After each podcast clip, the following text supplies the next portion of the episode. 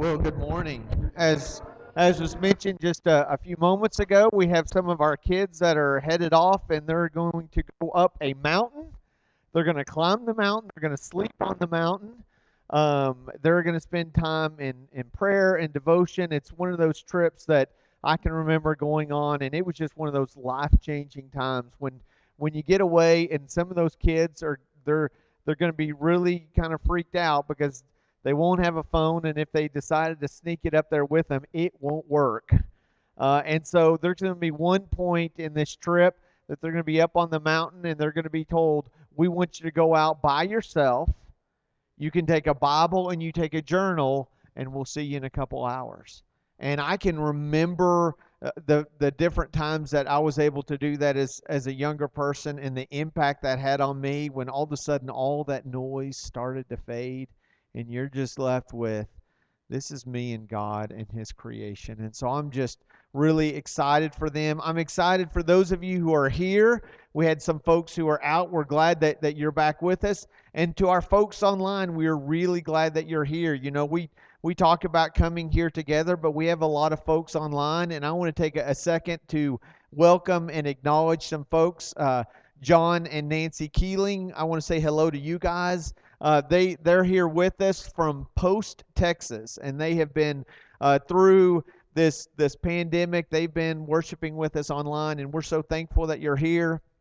had a good conversation with John this last week, uh, and so as as you're praying this week, I do want to ask if you'll include John and Nancy in your prayers. They've had some battles that they've been going through, and and they're here worshiping with us and so we're just thankful that we're here that they're here and and for all you else who are worshiping online we just want to thank you for for joining us and lifting up god in in song and praise and prayer and and as Dwight mentioned a minute ago in Thanksgiving. And we'll talk a little bit more about that in a minute. But right now, we're going to kind of mix it up a little bit. I'm going to invite a guest up here, my daughter Gracie. If you'll come up here, she's going to help me out a little bit. I know you guys are uh, it's the middle of the summer. It's kind of warm in here, and so you're thinking, man, I could fall asleep. So she's going to help try to keep you guys awake. And so what we're going to do here is she is going to act out some different uh, characters in the Bible, and you're going to have to figure out uh, who she's acting out. So I'm going to whisper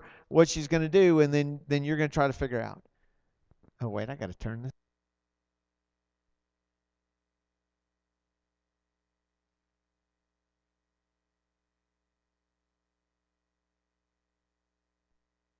Here we go. Whenever you're ready, go for it.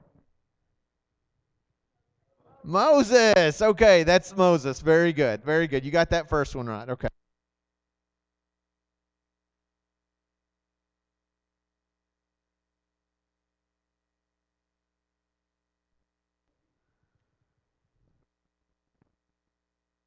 Who said it? Peter. What was Peter doing? Walking on water. All right. Very good. Okay.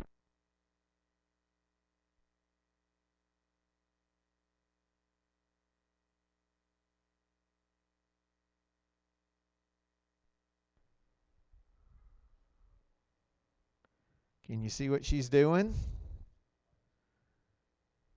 Stacking. She's stacking stones. That could be a lot of people. Who in particular might that be? Elijah. Elijah at where?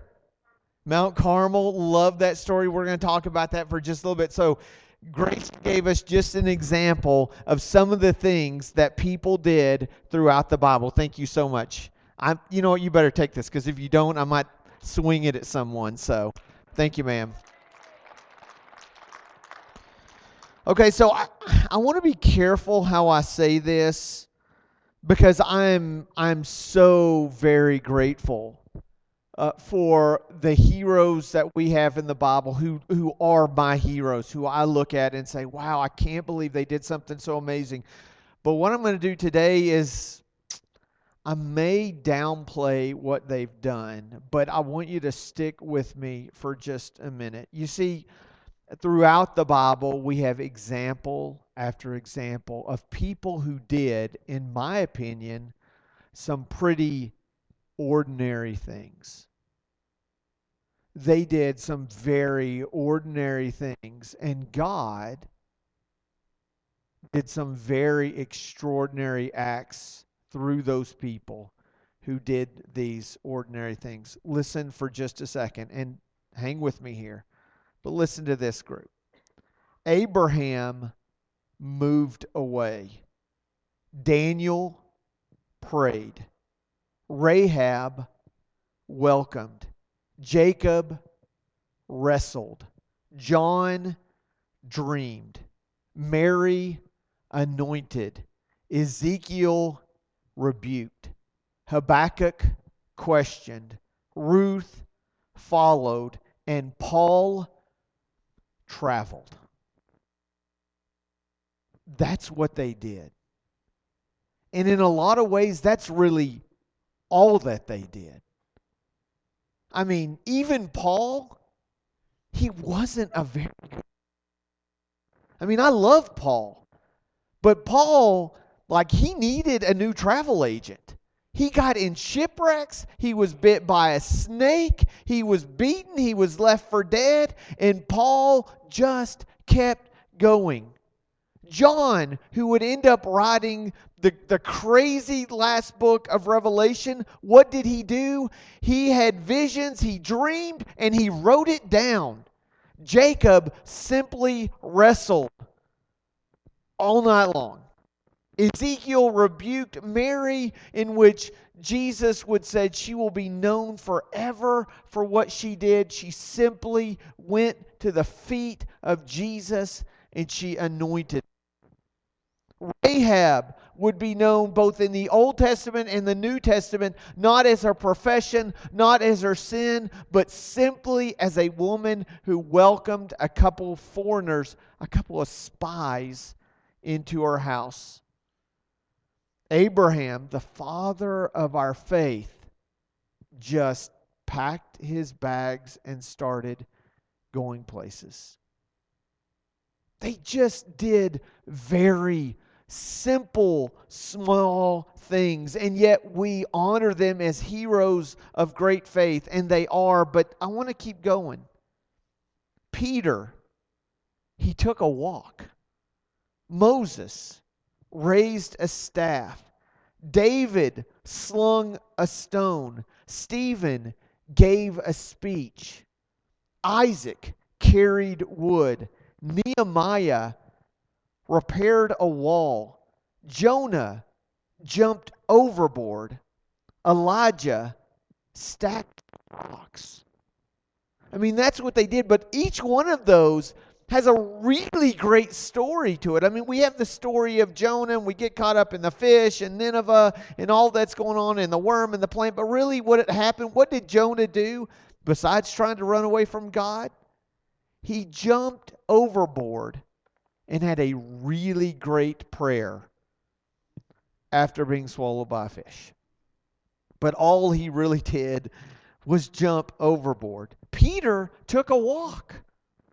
And we make a big deal about it because he's one of only two people that walked on water. Do a very good job at it. Jesus said, Come, and Peter stepped out and just started walking. David, he slung a stone. And we talked about this several years ago when, in one of my sermons that I, I, I took from Malcolm Gladwell's book, David and Goliath. But what David did is we see, oh, you know, he faced his giant and he whipped. You know, Malcolm Gladwell said, look, if you really want to break this down tactically, David had the upper hand. He was much more likely to win that fight. Goliath was a big, big target who was really slow. And if you remember that story, remember what, what Goliath kept saying? What did he keep saying? Keep saying to David, Come closer, come here, come here. Because he's a big, slow target. David is fast, he's nimble, he can strike from a long ways away. He's been doing this his life. He literally just slung a small rock at a really big target. But we talk about him and, and the great faith that he displayed. Stephen gave a speech, Nehemiah built the wall, and Elijah stacked some rocks. One of my favorite stories. I got to stop saying favorite because it's going to stop being true. But I love it, Mount Carmel. He teased the prophets of Baal as they're trying to, to, to get their God to, to, to wake up according to him or, or come back from a trip. And what does he do? He stacks some rocks. He puts on the sacrifice. He has other people put water on it and praise. I mean, it really wasn't that crazy of a thing that he did. But that's an amazing story, right? Because what happens after that? Fire comes down from heaven. But what was his role? Pick up a rock, put it on another. Pick up a rock and put it on another. Hosea forgave. Jeremiah wept. Aquila and Priscilla taught. The great Dr. Luke wrote. Shadrach, Meshach, and Abednego stood. Lazarus woke up. And Joseph, Joseph just kept going. After heartache and heartache and hardship and lies and prison, he just kept going. The story of Hosea is so gut wrenching. God says, Hosea, go pick a wife who's unfaithful. And he picked Gomer, and they had children, and then she left. And God said, I want you to know I love my people like you love your wife, and she has just ripped out your heart. I want you to go get her and forgive her. And that's the story of Hosea.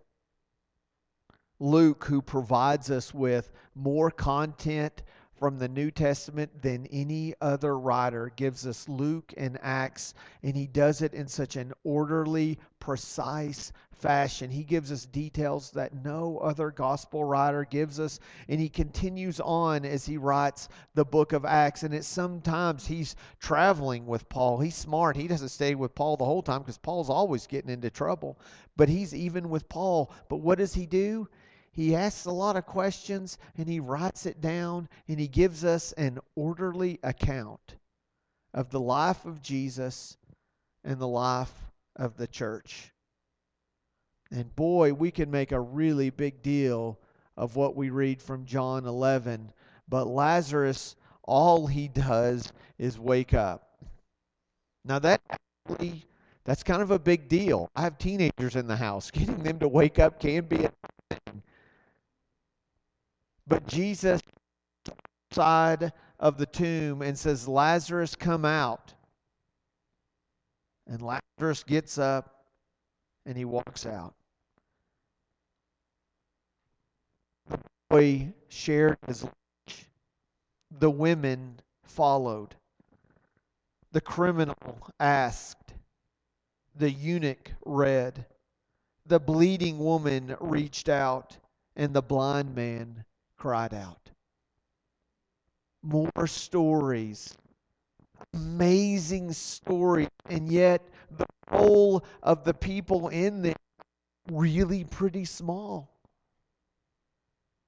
How many of you have ever bought lunch or shared lunch with somebody else? Have you ever done that? Have you ever bought somebody a lunch? Everybody in here, you could raise your hand. You've done that before. That's what the boy does. He's got some loaves, he's got some fish. He gives it to this teacher, and the next thing you know, multitudes are being fed. But he just did one simple act.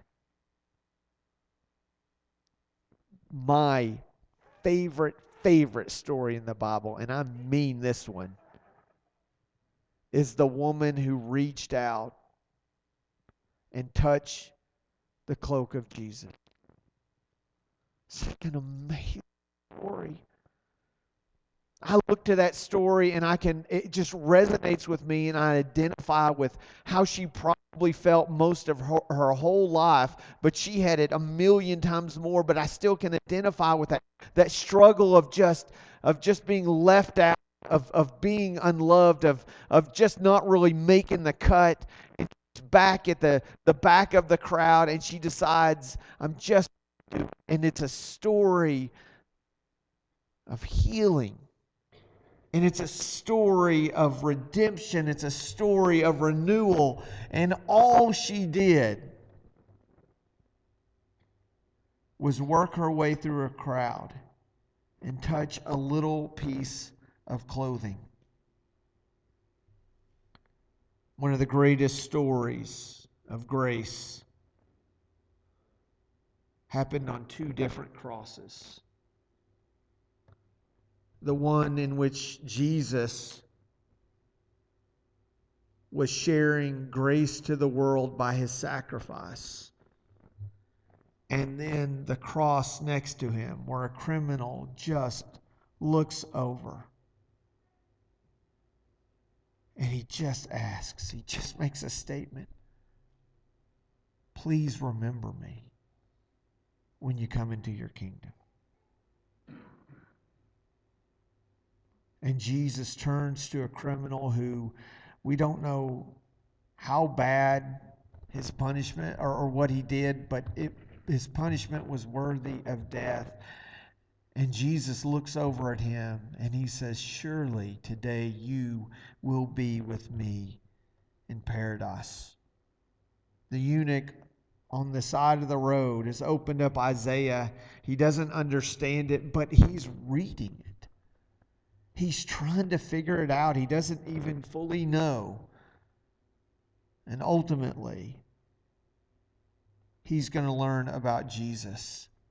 And his life will be changed. And we talk about that story of just being willing to learn. And the blind man who cried out, he was shushed. He was told, Don't say anything, don't bother the master. But he kept begging. That's what he did.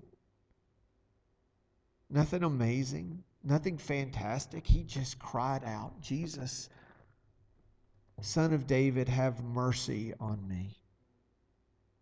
Barnabas was encouraging, John Mark was helpful, and Cornelius was inviting. We know a little bit about Barnabas, not a whole lot. But if you think of somebody who's encouraging, oftentimes you'll say, that person's like a Barnabas. Just that one simple act that he did. John Mark and Paul, that they didn't always jive. It, there was some friction early on and things didn't seem to work out real well. And then towards the end, Paul, in his later letter, says, Hey, and, and send for John Mark. He's, he's so helpful. Cornelius was the one who invited Paul in, and he probably didn't really want to. God said, Hey, I, I want you to take in this guy. He's been murdering people, but now he's he's changed sides and he's with us. And I want you to welcome him in. And we have that story played out throughout Acts. In fact, I really struggled to find people in the Bible who did honestly just super extraordinary things. Almost everybody just did really normal things. They prayed, they believed, they walked, they moved, they shared, they spoke. Even Noah, who did something pretty extraordinary, was just a lot of really ordinary things every day. He got up and he swung a hammer and he pulled a saw. Now, he did that for a really long time, so I think that's pretty exceptional. But even breaking it down, he just did the same thing over and over again. John the Baptist, he was pretty phenomenal. He changed the way he eat, ate and the way he dressed. He allowed himself to, to go to prison because he stood up for what he believed was right. It's pretty phenomenal, but it really was a lot of simple, small acts. And even Esther, she simply walked into the palace and asked to speak to the king. Now, I don't want to say that these aren't really special people and they didn't do great things. What I really want to say is God did really great things through them. Peter walked, but Jesus provided the, the walking on water part. Moses, he raised his staff. That's what he did. He, he did not part the waters. Who parted the waters? And what did he do? What did Moses do? He, he raised a staff. My 10 year old daughter raised a staff. Is there anything really special about that movement right there? No, but God made it into something special because that's what God does. He doesn't say, I want you to slay a giant. He says, I want you to sling the stone. I was talking to someone earlier this week and they kind of lamented, you know, I just don't know that I've done really anything for the kingdom. I don't know that I've really saved anybody. And I just said, all we do is we scatter seeds and we give water. But God gives the growth, and sometimes we don't get to see that growth. I just when when Dwight walks up here, I mean, I don't know if there's very many things that give me more hope and, and embolden my faith more than when people do things like that. Dwight's had some really tough years recently. Man, we all miss Anita. And I know your heart grieves for her. And Dwight could say, God, I'm done with you. And he walks up here. He's got a grandson who's supposed to be starting high school, and right now he's going through chemo treatments. And he comes up here and he reads about giving thanks to God. That's, that's a very simple act. He didn't even have to walk on water. It was just carpet, but he came up here and that very simple act of saying, I'm here and I'm going to thank God and praise God in the middle of this storm. And I look around here and I see different people. You have hardship and heartache. We have people who have who have driven miles and miles and miles just to get here. People who have lost loved ones, people who are hurting, people who are just trying to get one foot in front of the other. And these very small, simple acts are really so incredibly amazing. And they're just these small, simple things. God loves to magnify our small acts into really big things for His glory.